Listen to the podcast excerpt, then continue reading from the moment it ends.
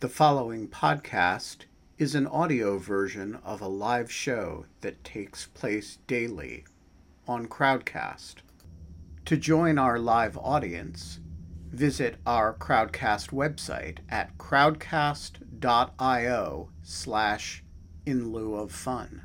That's crowdcast.io slash in lieu of fun.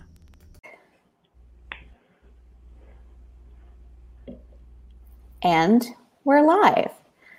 Hello, everybody. Today is Friday, August 20th, 2021. Okay. Uh, okay. So, so it's, so first of all, let me just, there's a lot going on today. A lot going on today. So first of all, it's still cheese night. Okay. So I like, just because Ben and Kate are not here, it's still cheese night. Did you bring anything, Genevieve? Cheese, cheesy? Um, cheesy seltzer. Oh, cheesy seltzer. I, they're, they're, they'll, they'll, fl- they'll flavor seltzer with anything these days. Um, I, I, because it's cheese night, I just want to show everyone I have cheese fermenting right now. I have this. Can everyone see this? This is um, my goat's cheese that's fermenting, and it looks really gross. But even though it looks really gross, it smells really gross. um, and you can you see it in there? Can you see the the curds? Yeah. Yes. Yeah, it's really gross, isn't it? And Yeah. I'm gonna have I may I may have to but I may have to um, uh, click off and and and remove this from the room because it's it's making me nauseous. Oh um, so yeah, it's cheese night, but but but also I want to be. It's kids night, and kids night. So Ben is traveling, so he couldn't make it tonight, and Kate said something like she had something better to do, um, and so she's not she's not here. So Genevieve and I like there are no rules. Okay, we get to do whatever we want, and I just want you to know, everyone, this is not ginger ale. This has alcohol in it. So I'm like drinking alcohol and loving it. We're creating our own norms. Yeah, yeah. Well, exactly. Well, there are no norms. It's kids' night. Um, are you a little nervous, Genevieve, about like not not No, no. because I'm ex- I'm extremely nervous. I feel I feel I do feel like do you feel like this is the case like Ben I feel like is the Ben and Kate are the parents. Very much so. Right. yeah, very much so, right? Um, you know, um, you know, let, let's just say Ben's the dad, Kate's the mom. I feel like I'm the younger brother, and you're the ol- you're the older, responsible sister. Is So that- what what's going to happen is I'm going to get blamed for everything that goes down tonight because we are we're lucky enough to be joined by Stephen Wertheim. yes. Um, um, um, so I, I wanna I wanna say that I'm I'm really I'm extremely um, um, happy that we that Stephen Wertheim, who is a senior fellow at the Carnegie Endowment for International Peace, is that is that Yeah. is it? Um, uh, um, who um, is joining us today? Um, Stephen is he's, he's extraordinarily smart um, a great historian of American foreign policy who has um, uh, kind of um, really um, pivoted to a kind of a public facing role, talking about um, uh, important issues in American foreign policy um, and um, advocating, I think, broadly speaking, for a less, I, I want to put it the right way, a less interventionist um, I, I, that's why I didn't say isolationist. Um, I said less interventionist, military interventionist foreign policy. So, um, um, so first of all, welcome. Thank Stephen. you much. Um, Yeah. Given what's transpired so far, I'm surprised your uh, glass is full and not almost empty. God. Uh, That's true. But it, it, it, this is like my third. right. Um, uh, so, so, um, okay, so you, uh, so um, Genevieve, can you put the the the the link in the um, uh, in the in the Happily. chat? So yeah, so so Stephen wrote uh, uh, this really terrific uh, op-ed in the Washington Post um, a couple of days ago, and I just want to um, uh, just read the first um, sentence of its uh, unbelievably good um, uh, opening. It begins saying, um, "You don't get to lose a war and expect the result to look like you've won it," um, which uh, I think is a is a like really is a very powerful statement. I was wondering if you could um, talk about um, the argument you make in in that piece. Well, observing the events of the last week, um, a very difficult period, um, I noticed how many prominent American commentators and politicians seem to not accept that we've lost the war that we set out to wage and that the result of that will be something not under our control, not to our liking. Uh, and fundamentally, there is no con- plausible uh, way to lose a war to the Taliban that is not accompanied with um, terrible events. Um, I, I, I, cannot think of, of how you do that. So, uh, unless you believe that the Taliban are magnanimous and you know ready to do wonderful things when they take power. Uh, so are plenty of you know legitimate criticisms we might make about you know exactly what the Biden administration knew and when. But the fact is that I think what's motivated a lot of the the outcry, especially in the media uh, and on Capitol Hill over recent days, has been an unwillingness to believe that we've actually lost this war, that nothing was going to change that fact within the realm of plausibility, uh, and now we have to learn from that and accept defeat rather than perpetuate a myth that the war was winnable if only it took one more year, five more years, 10 more years, or anything. Right. So, so are, um, the, the, the, it, it is actually quite striking to me, I, I, I, I in reading the piece, that um, you quote extremely well respected foreign policy people who really um, uh, believe that um, it is winnable, uh, that uh, it's salvageable, or um, that we do need, we either need to stay or maybe we even need to go back in. Um, do you does it ever bother you or make you question yourself when like on the one hand you like your eye you know your eyes are telling you one thing so to speak and then these people who are extremely experienced um, uh, are saying no no no no if you really it, you know i've been there i've been a general you know it, it, what is that how does that how do you react to that well it's been a long time. Uh, we've had a long time to analyze uh, the U.S. war in Afghanistan. Decade. So the arguments are familiar to me. Uh, and there are plenty of people who uh, have been contesting this for some time. And so, you know, I've formed a judgment about whether the war should end uh, or not. And so it wasn't a shock to me to see very prominent people, um, including the president of the Council on Foreign Relations, or Bill Kristol, or Lieutenant General McMaster, Trump's former national security advisor, say what they were saying over the course of the last week.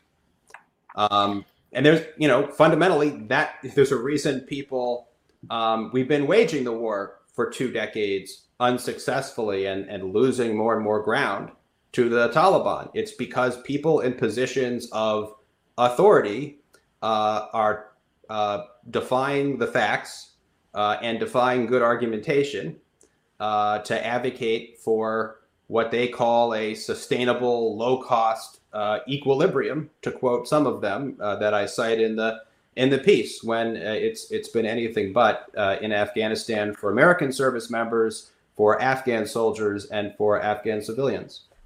So, one of the things that I'd like to just delve a little bit deeper into is this an issue of our own um, national identity or, or an issue of our identity in far in so far as our military power and our role as like a global hegemon. Yeah they're both they both become entangled mm. right? Right. That's and nice. historical process i hasten to say since i'm a historian. Yes. So you know there's a lot of writing about how the united states from its birth envisioned itself as a providential country We'd now call this American exceptionalism, that mm-hmm. it had a mission to be at least an example to the world, a light unto the nations. Uh, and that's a, a, problematic national identity. Um, but uh, that identity remained somewhat separate from the use of armed force for quite some time. At least when it comes to a, a global scale, United States really didn't decide to become the preeminent military power globally and give up its previous aversion to so-called entanglements in Europe and Asia until World War II. Uh, that's what uh, the subject of my uh, actual scholarship, uh, my book Tomorrow the World, is about. It documents that process of decision making that occurred early in the war, and then the process of public legitimation. And so it's at that point where the presence of America in the world uh, comes to be identified with the deployment of armed force and the deployment of armed force anywhere. So Americans often have this expectation that others are going to follow America's script, America's idea of what they should do, um, because that's who we are. Uh, and so I think a lot of the reactions are, are, are driven by this unfortunate conflation of American uh, identity with the, uh, the use of force. And I just want to follow up on one thing because there's two terms that you use that I think are fascinating because they seem to be such a dichotomy to me. It's the decision to be who we are versus our own identity, and how these two become intertangled is very interesting to me. And I mean, I do think that there is a distinction to be made between a military operation with a specific tactical advantage or a tactical goal rather versus nation building which is a completely different thing and borders on imperialism in certain contexts. So how do we prevent either that evolution? Is this change something that's going to be reframing how america positions itself or is our national uh, frustration with our current situation and our lack of willingness to identify this as a defeat going to hinder that? I am worried about um, how we'll remember this war or if we'll remember this war. I mean, already on, on CNN, um, I've now heard today about the the host of Jeopardy. Uh, you know, was in, now he's out. You, you, know, so we're already kind of moving into lighter subjects uh, as Americans are being evacuated from Afghanistan uh, in a in a in a perilous situation, and hopefully we'll see Afghans uh, also be evacuated from from the country in, in significant numbers. So I really worry whether in two weeks um, this seems like the the biggest. Um, uh, this seems like apocalypse uh, if you listen to the media over the last week. But I wonder whether how much we'll be talking about this in in in two weeks. So I really worry about either uh, forgetting the war or um, uh, the country, or at least a significant part of the country, believing that um, we were stabbed in the back by civilian leaders uh, who didn't do what was necessary to win the war. Um, can, yeah. Can I can, can I can I put the um, hawkish position a little bit more charitably? Okay, so I, I feel like it's so. Did, I, did you ever know Nuno Monteiro, who who who tragically passed away um, last year? He was a he was an IR um, theorist at at Yale, and I remember him telling me that the fundamental idea of um, in, in the American foreign policy establishment is that America, because it has the might that it has, is under a moral obligation to use it for good. Um, and so the first one is like the re. It's not that we want supremacy for supremacy's sake. Okay, we want supremacy because there are people whose human rights are being abused, who are being oppressed. So that's the first thing. Number two is that there's a kind of escalatory logic to humanitarian intervention that sucks people in. And it kind of has like a couple of stages. First, you know, got to do something. So establish a no fly zone. Then, after you establish a no fly zone, you have to kind of use some force in humanitarian intervention.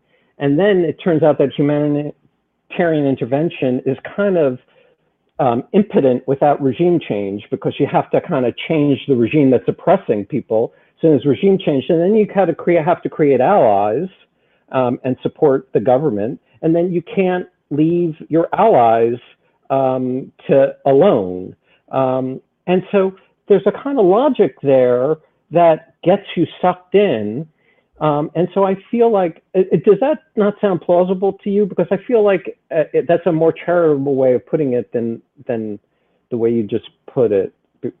Right. I, I think that's entirely consistent with um, with what I've said. So I, I think the way you put it is, is excellent. And I think that I'm not questioning people's bad faith or anything like that. I don't can't verify that. Not interested in going there. You know. Um, and I think uh, you really put it very well in describing this kind of um, enclosed, uh, coherent uh, worldview where it's not so much on, on some level, it's not that we disagree about our assessments of, you know, the, the, the, the, facts on the ground in Afghanistan that, you know, I think the Afghan government is not capable of defending itself or they do or something like that. Um, you know, the the fact is, if you believe the United States has a responsibility to um, use military power to save others uh, wherever they are, um, you can always say, well, the problem is isn't that we did too little; it's that we did too. Uh, sorry, not that we did too much; it's that we did too little. And so, uh, okay, if um, 2,500 troops on the ground wasn't enough. What that's what Biden inherited from the Trump administration. Let's have a new surge, uh, which Bill Kristol called for less than I think it was about a week ago or less than a week ago to this to this day, and now there's no more government to, on behalf of which to uh, to effectuate a surge. So. On some level, this is it's interesting that our discussion has gone so much to identity and worldview, uh, that is what is at stake. But let me add one more thing. While while while while crediting this view with coherence, um, it also produces extreme arbitrariness in practice because mm. Um, it, it is simply impossible and uh, never will be the case that the United States is going to impartially use military power to save others based on the scale of suffering here or there. Just look at uh, you know the Democratic Republic of the Congo, uh, the site of the worst uh, ethnic violence uh, at the turn of the century, where almost nobody, even as there was agitation for humanitarian intervention elsewhere, we intervened in Kosovo, Kosovo, for example. Almost nobody thought we should intervene in the DRC. Uh, so this is uh, for someone like me who who likes to think about things systematically and uh, think about well, if we're going to apply this principle to Afghanistan, you know, where else would we apply it to?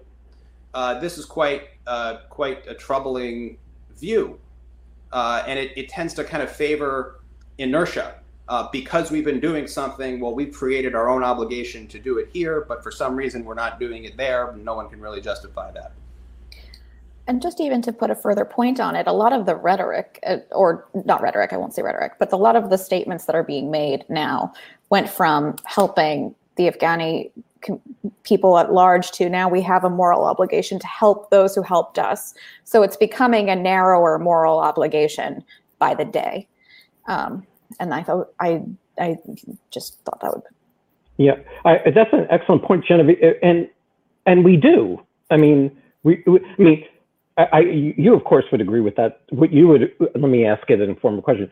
Would you agree with that? Because I I would agree that there's a reliance interest, and we ought. I believe that we have a moral obligation to help those who have helped us and have relied on us. But perhaps you disagree. Yeah, I actually just uh, wrote a piece yesterday as well that, oh. out in New York Magazine that talks about uh, how um, you know welcoming refugees uh, ought to replace the use of coercion uh, as a new American humanitarianism. Mm. Start is obviously in this moment with Afghanistan. Mm-hmm. Uh, and one of the problems I have with uh, our interventionism and the interventionist mindset uh, is that it channels humanitarian impulses into something that I think is not quite humanitarianism. It's a desire to stop evil, to stand up to wrongdoers, which is not the same as a desire to help people. Um, and uh, of course, leads us to undertake actions that the best you can say about them is that they have a risk when you're bombing other people of doing more harm than good, um, even if they work out well. Uh, you've still inflicted violence. Uh, and yet we don't, you know, welcoming in refugees, um, providing vaccines, things like this just seem to matter so much less mm-hmm. uh, in our uh, imagination of what America is in the world. Um, what I think is so interesting is that it's the first time in my lifetime, or at least my conscious lifetime, because there's a question I want to ask um, about Vietnam, which is that it's remarkable to me that the American people are as sick of war as they are. Not remarkable that if you've gone like 20 years in these intractable um, conflicts far away, that people would get frustrated with it. It's just that I haven't seen it.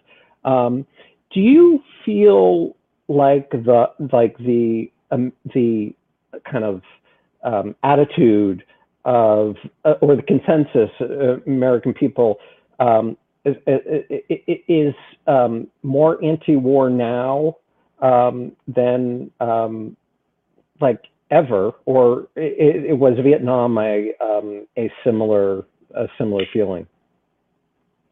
Such a good question. Um, I'm trying to figure out um, the particularity of this moment and the last couple decades in this respect. Um, one thing that you know sometimes i'm struck by the extent of anti-war sentiment is especially considering that um, if you watch mainstream cable outlets and read the op-ed pages you're not getting a whole lot yeah. of from our elites to shape people's opinions. And yet i don't think barack obama would have won against hillary clinton in 2008 uh, i'm not sure donald trump would have won uh, the Republican nomination or the presidency in 2016 uh, if people had been as hawkish as the elites and, um, you know, at least trusted uh, the elites' judgment that these people were untested and, you know, really risky for our national security. Uh, American voters didn't think so. So we've seen a kind of bubbling up, I think, from the bottom of um, I don't know if it's anti-war sentiment, but maybe it's anti-endless war sentiment um, that has been consequential. And now you see presidents as different uh, as Trump and Biden uh, begin and execute uh, a, a, full ground troop withdrawal from Afghanistan at the same time. So, so you know, sometimes I'm struck by this and the slogan of you know uh, opposing endless or forever wars that I think is without a whole lot of historical precedent. Um, you know, there was a permanent war, perpetual war has been around in the 20th century, usually by dissenter types. Uh, it's hmm. much further into the mainstream now. But, you know, in terms of mass mobilization, the fact is that American wars don't affect too many Americans. So it would just be wrong to compare, you know, uh, anti-war activity in this country to the level that it was uh, during the Vietnam War or in the wake of World War One. I, I do. I do have a hard time reconciling the idea of America being war weary because it's just so not in our consciousness generally. And to mm-hmm. kind of ask your opinion about that, how does that play into our identity? Because again, Americans see ourselves as the the with American exceptionalism as a lens, and we do when confronted with things, our impulse is, well, we can fix that. So how how would you respond to that? Yeah. Um, well, this is, I think, something to write a book about, and so piece through some of this from the last three decades uh, as I write my next book. Um, you know, in part, I think our experiences with foreign policy shape American identity at home and our, our view of ourselves. Uh, for example, you know, Donald Trump cited um, wars in the Middle East uh, as an illustration of how the country was being taken advantage of by foreigners and a globalist political class. Um, that was a pretty creative presentation of things. Um, and, you know, which way the causality is going, you know, is it our identity being projected outward and affecting our foreign policy or the opposite? It's not always easy to determine. You know, I think from about 2004, 2005 onward, the public understood something was deeply wrong about the way that um, foreign policy leaders uh, were conducting our foreign policy. They could see that the wars in Iraq and Afghanistan were not going well, and then they came to a conclusion that they were really quite uh, horrific mistakes. There's a huge amount of anger and, and distrust, and although when we talk about populism or uh, anti-establishment sentiment, we usually focus on the uh, financial crisis and the aftermath of the Great Recession I think our foreign policy mistakes, which are quite coterminous um, with with the economic narrative, um, have played a, a, really important role. I, I want. I, I mean, it, the kind of fascinating thing um, it, about Vietnam is like the the the narrative changed when Reagan came into office. So like before that, my sense was that people were saying, like, like, why did you have us go over, sacrifice our boys um, in, you know, somewhere in Southeast Asia? Um, we it, it, was an immoral war. We we fought it in an immoral way. It, we should have never been there. And then some I don't know, like it flipped in in in the 1980s when the narrative, at least it seemed to me, became the generals or, or, or the politicians wouldn't let our boys win. We could have won had they just let us, you know, let loose, um, which is a pretty amazing thing to say, given, you know, the, the, the military behavior, some some military behavior during the war, which was quite horrific. Um, I just wonder if the same thing is going to happen here, or maybe our memories are so short, none of us care. I, I don't know. I, um, yeah, it would be a terrible thing to say. We should be so lucky if there's a stab in the back myth that uh, arises with respect to Afghanistan. Uh, it's probably better for people not to, to, to, to move on than to have a, a, dangerous myth persist. But I think we're already seeing that myth being born.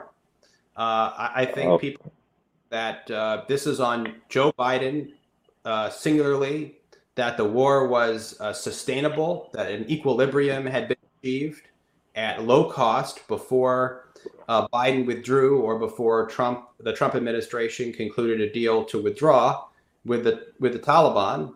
What they are saying is uh, our warfighters knew what to do, and uh, victory or at least non-defeat was uh, snatched away by civilian leaders, and maybe uh, you can blame the public also if you want to blame the public who didn't have the stomach for it. Uh, I think that's what a lot of people are saying now. Uh, we, we we had a guest on earlier this week, um, uh, Mark Polymeropoulos. Um, hope I pronounced that correctly. Um, who um, re- re- really um, knowledgeable um, uh, a person. Um, uh, he was an excellent guy, and he he said, like, why didn't we just leave 2,000 to 3,000, roughly, you know, um, special forces in there to help prop up the government. That's all we needed. We could have withdrawn everything else.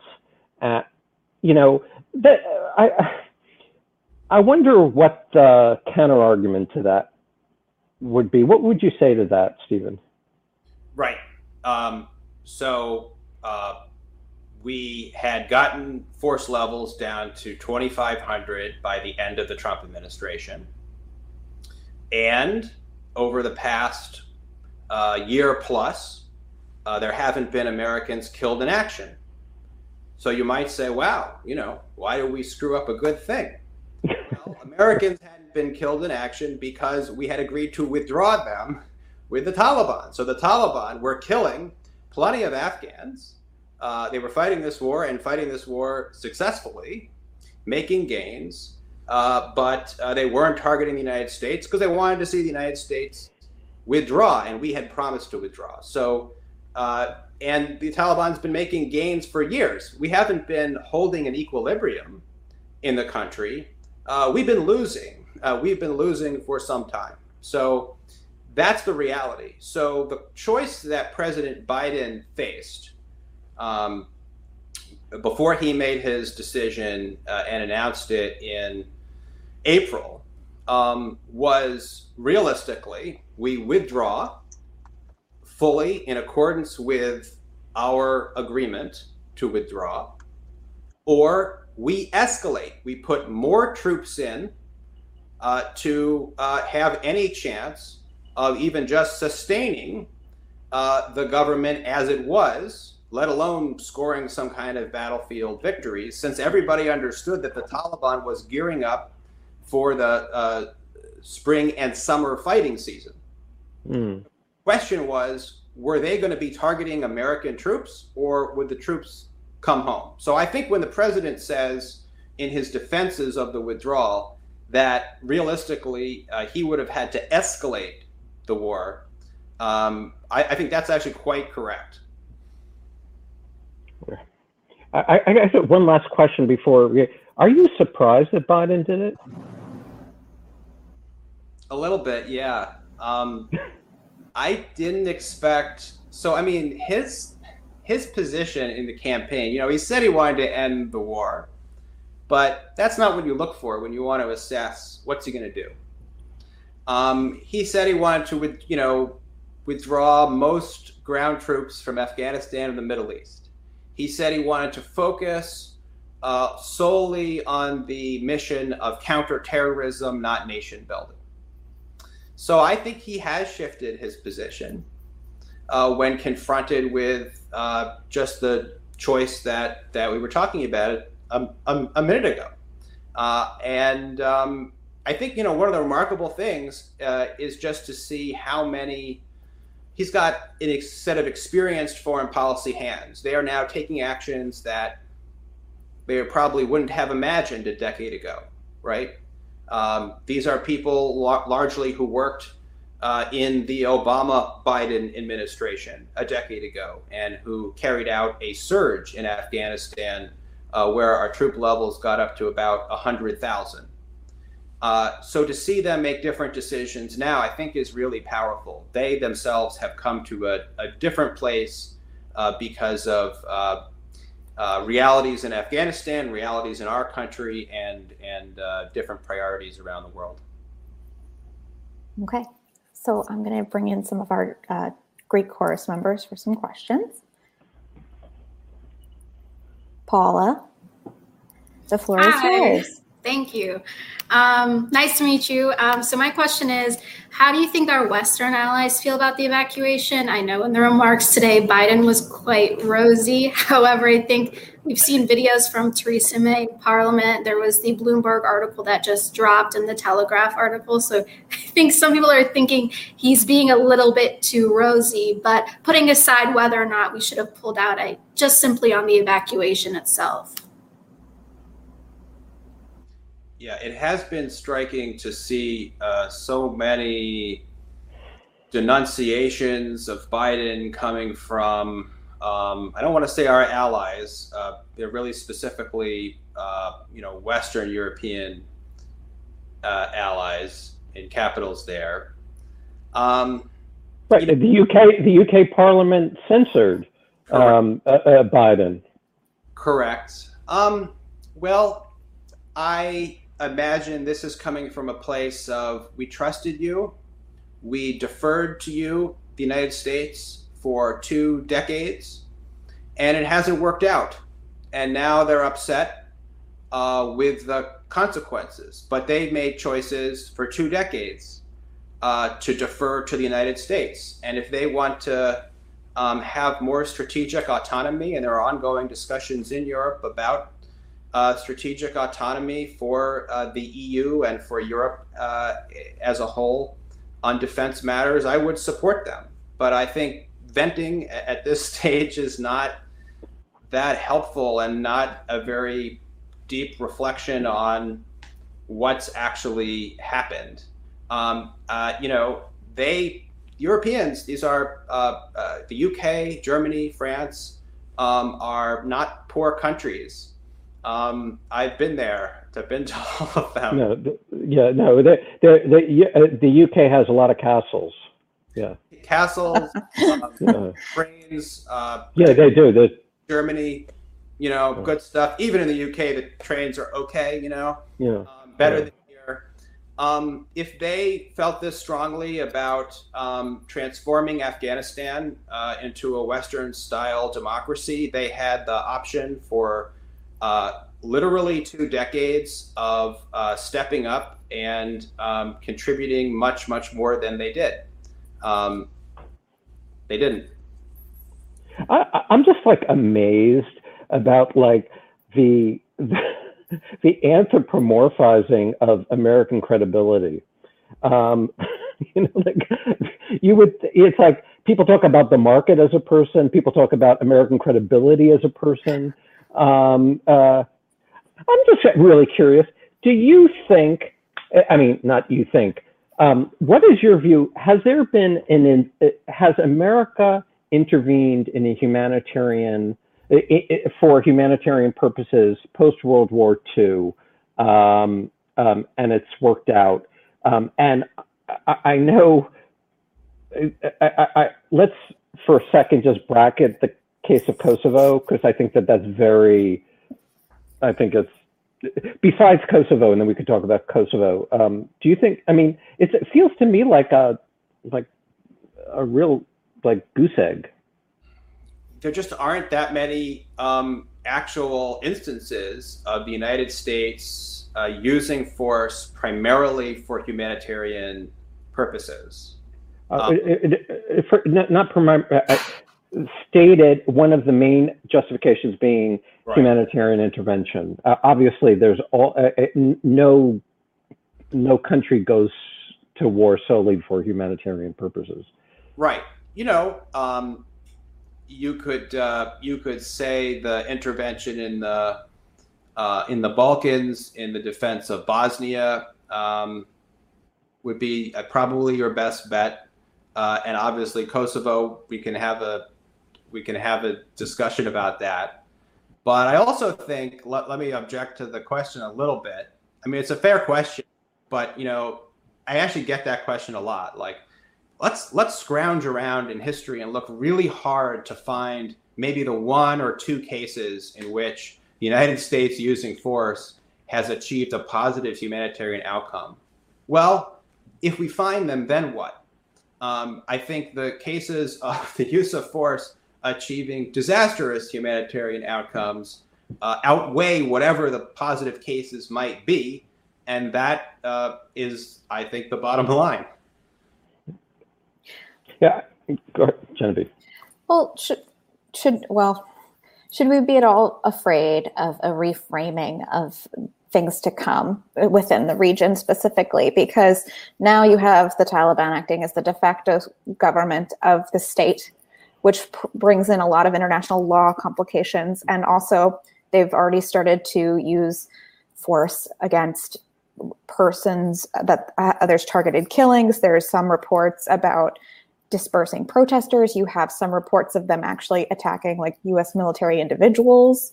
Um, I don't have like sources offhand to, but these are what's circulating, especially on the Twitterverse.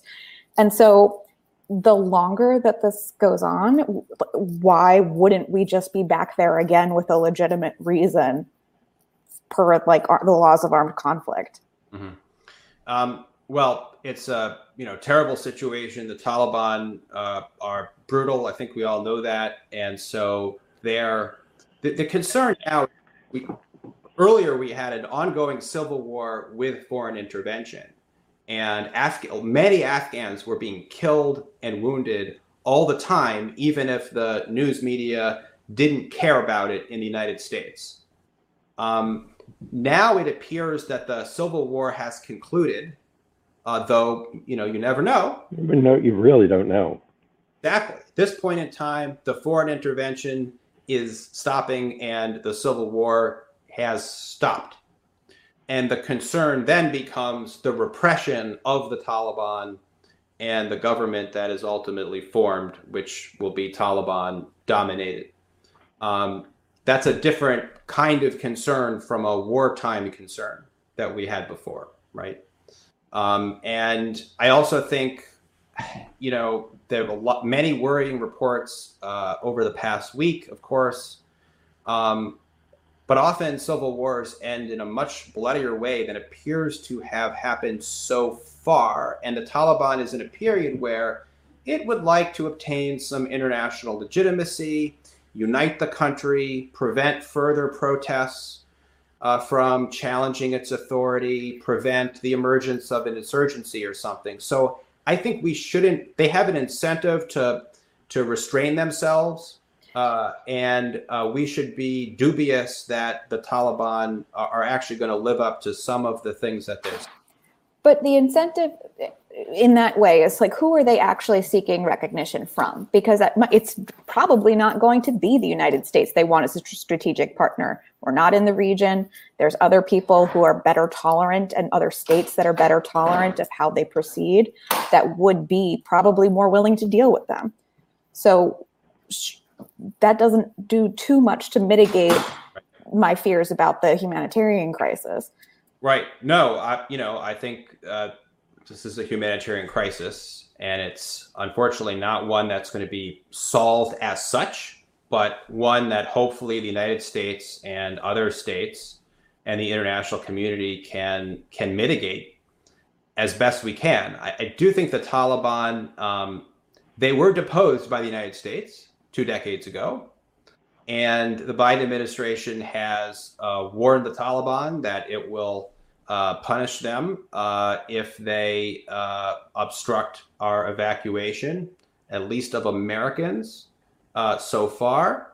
Uh, the Biden administration, I think, has also made clear, I think this is very credible, that if it has intelligence pointing to you know, the reconstitution of Al Qaeda in the country that would be plotting attacks on the United States, that the United States would intervene uh, to uh, to mitigate that threat. So, uh, I, just because the United States is withdrawing ground troops completely doesn't mean that's the end of um, war making uh, in the country. Uh, and I also think that also means that the United States and the Taliban are going to continue to have this relationship where they know that the, the, the other can can do some damage uh, to to themselves. Okay. Richard, Richard, the floor is yours. Hi. So um, I was reading your New York Magazine piece that I guess it came out yesterday, and um, you write, write about the oversized role that the U.S. military plays in the thinking of a lot of the pol- of our policymakers. And so I'm wondering, uh, do you have a sense of the extent to which that mindset has um, penetrated the State Department? And also, what do you see as the necessary conditions, changes, whatever, that would actually turn the tide in a different direction so that we really start beginning to conceive foreign policy in terms of diplomacy, foreign aid, and the like before we consider military uh, force?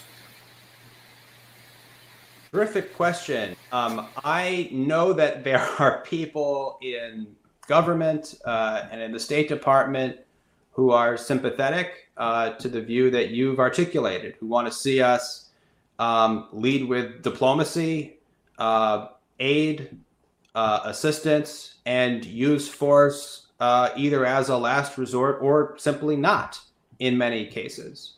Um, uh, what I can't do is kind of take a good poll of, of the State Department uh, or generalize from the you know partial experiences that that I've I've had. But you know clearly this view is is on the ascent in the American political system, uh, broadly speaking.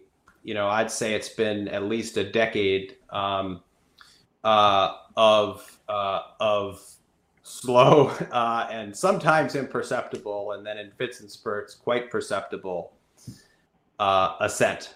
Um, but it would take a whole lot to get us to a place where the United States um, was acting like a nation among nations uh, and not uh, the world's uh, superpower or policeman. Um, it would take, I, I, don't think it really happens just through a kind of change of mindset.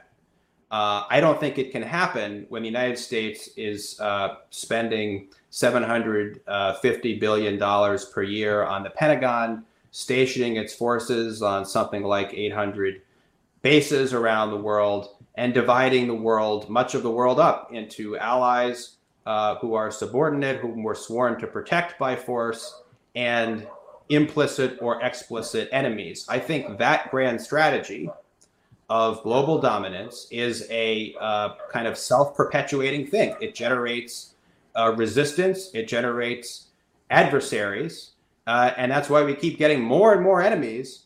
Uh, you know, over the course of my lifetime, when you'd think that after the, the Soviet Union collapsed, we might be able to enjoy living at peace. We've got two oceans. Uh, we've got uh, friendly and weaker neighbors on our borders, Canada and Mexico. Uh, we've got nuclear weapons. Uh, we've got a robust economy. So we don't have to do this. We can make different choices, but there are a whole lot of uh, incentives and ideas that are pointing in a very different direction.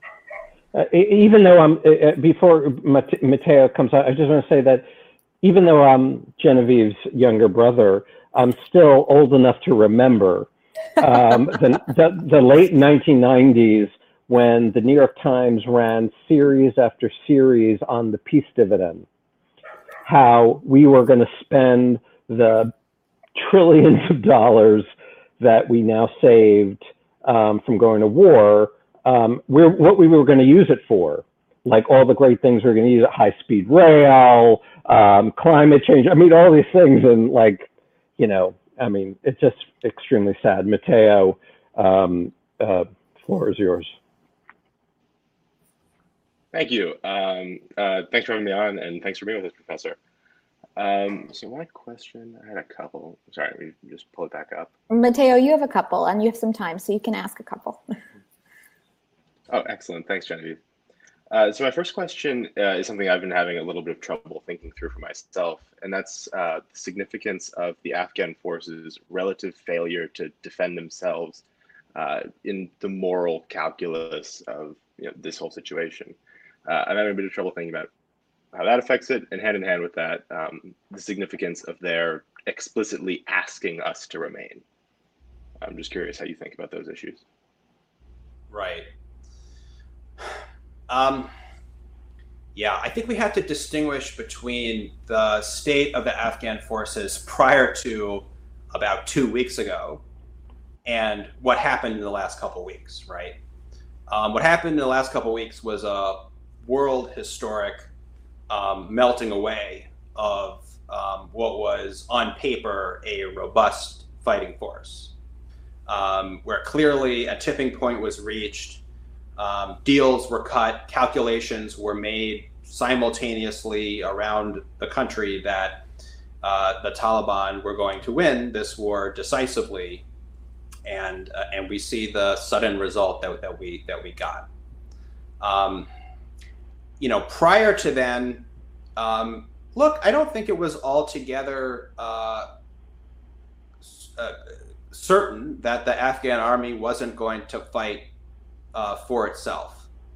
Um, you know, there was an outside chance. I remember thinking uh, in uh, April when Biden announced the U.S. withdrawal that you know the United States now withdrawing, perhaps the will to fight would would emerge. Obviously, that did not that did not happen.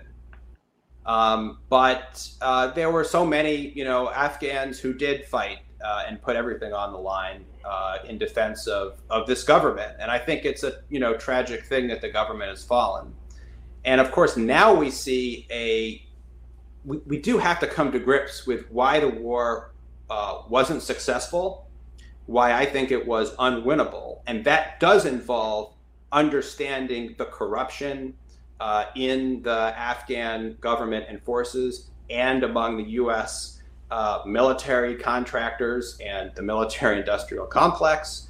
Uh, you know, it involves uh, understanding why uh, uh, Afghan leaders didn't do some of the things that might have allowed uh, their uh, state to to survive and inspire loyalty among Afghans, rather than uh, the conclusion that many reached was which was that well, don't like the Taliban, but both are both are bad, uh, and we definitely don't like war. Um, but for us, there's also this other layer to it in the United States, which is um, this um, political uh, discourse, which is how do we account for the war not going well uh, and indeed failing? Uh, and some are blaming the Afghans, right, uh, as the as the reason for that. Um, this is a long-standing uh, pattern. Uh, it's one that President Trump sometimes appealed to when you know he seemed to suggest that um, people in the Middle East were not interested in our freedom, and so it's really their fault that they're not taking the gift that we would bestow upon them. Uh, so I think we have to somehow thread this needle where we come to an understanding of the problems that existed uh, in the Afghan government uh, that made the war uh, unsustainable, but at the same time uh, make sure that we're accounting for our mistakes uh, our choices fundamentally this was a war we chose to wage uh, in the way that we did uh, without making it seem like you know we're too good for the afghans or something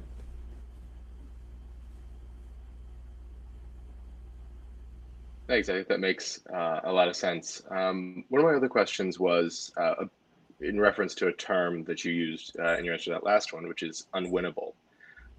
Why does why do I say why do wars need to be winnable? But that's really a sub question of the more general. Why do policies need to end?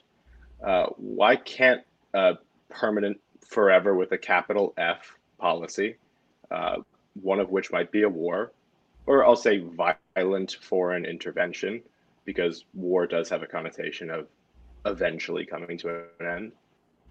Are, are forever policies ever acceptable, or is it something that you'd say is categorically uh, shouldn't be a part of the way we think about uh, what we do the government. Can, can, can I just jump in to say that, uh, uh, not that you need me to say, but that's an excellent question. And it, it, it like, we don't, like, we would never say, um, you know, uh, like, why we, why do we still have police?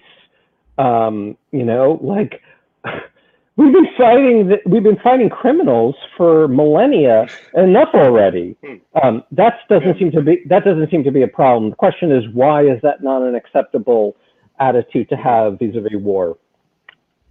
And I think the the difference between having a police and having the military engaged in forever war is that um, uh, we would like to think that we're not an empire so if we're going to be engaged uh, perpetually in armed conflict in another country, uh, propping up, uh, uh you know, some authorities in that country uh, while killing others in that country, uh, to me that um, is incompatible with um, something to go back to our the beginning of our discussion. Something that's also there in our own identity, which is that um, we don't see ourselves as an empire, uh, but rather as an independent state, and we'd like others also to be uh, independent states. Um, you know, the other thing, the other problem with forever war on a different level is, um, you know, if it's forever, as I think that the Afghanistan war became, that means we have a an objective that can't be fulfilled. Um, now, again, maybe you think it's worth killing, um, indefinitely killing some Afghan women and girls in order to protect other Afghan women and girls, and you could take that view. Um, I I don't, and I don't think that push comes to shove, many Americans um, would actually mount a really deep defense of that of that argument, even though that is the argument being advanced by a lot of people. And Matteo, can you ask your preemptive uh, question? Oh, absolutely. Uh, thanks. Just read it. Oh, I was saying um, preemptive defense and other concepts like it, I think, are often rightfully mocked by people like you and also people like me uh, as being uh, apparently incoherent. But how bad do we have to let things get before we involve ourselves? Uh, or is it only after um, provocation on the mainland or something close to it? So I actually think that uh, preemptive uh, strikes are appropriate. Um, I think that that term was abused by the George W. Bush administration because there is a legal warrant for preemption. Uh, and what the Bush administration meant when they sometimes use that word was prevention, which I think is not justifiable. So preempt mm-hmm. occurs when uh, you have credible uh, intelligence uh, that uh, someone's about to attack you, uh, or that attack might be in motion, incoming.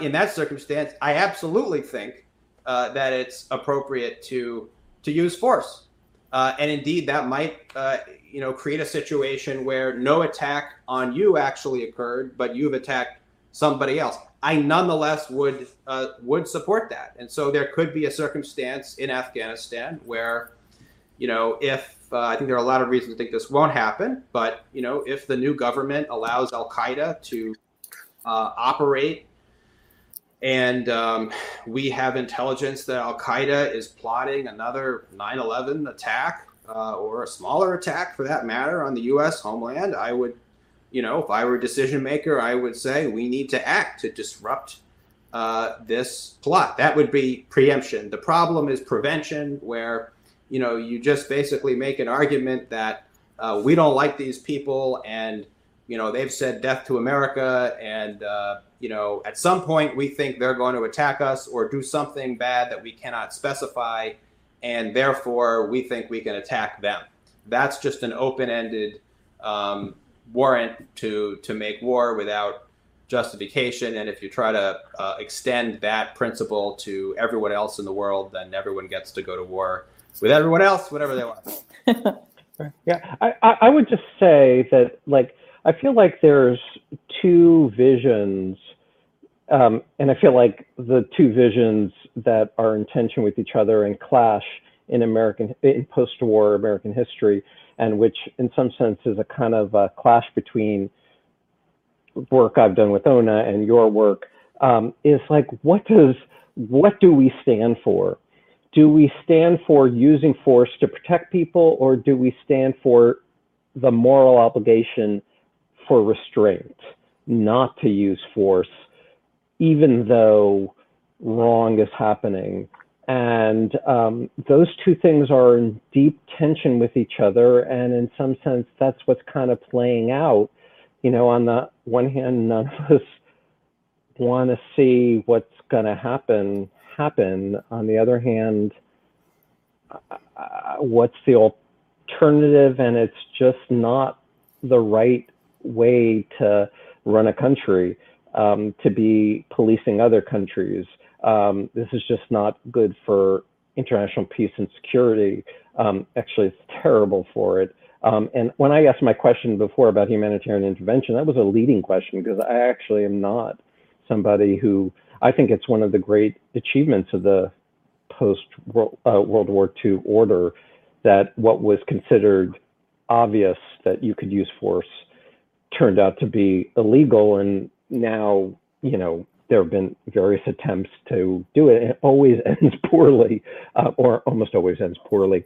I guess one question I want to ask, in the 30 second lightning round question, because um, uh, we have to stop now. I just want to ask you, like, God forbid, God forbid, there's a terrorist attack in the United States. Is your gut, uh, you know, and people, and so, and it's kind of traced back to the, to something happening in Afghanistan. Um, do you think there's there's a, a temperament um, uh, to go back in? Um, what's your what's your what's your just gut response?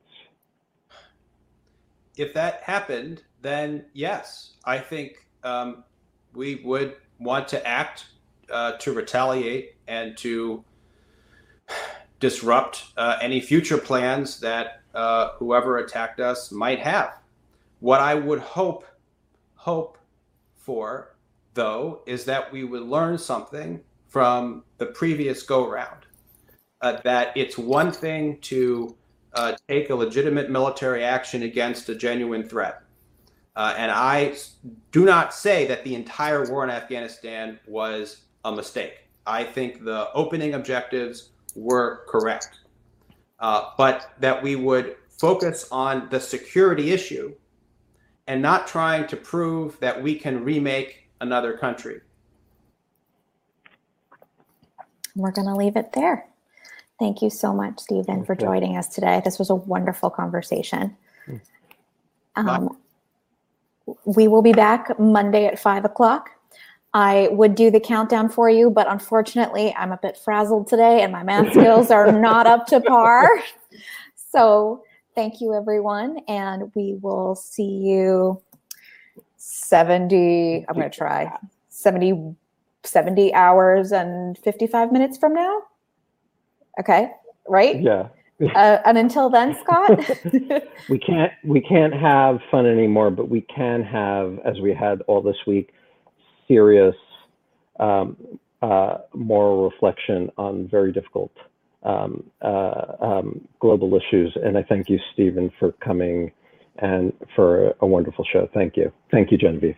And man, did we F up this place today?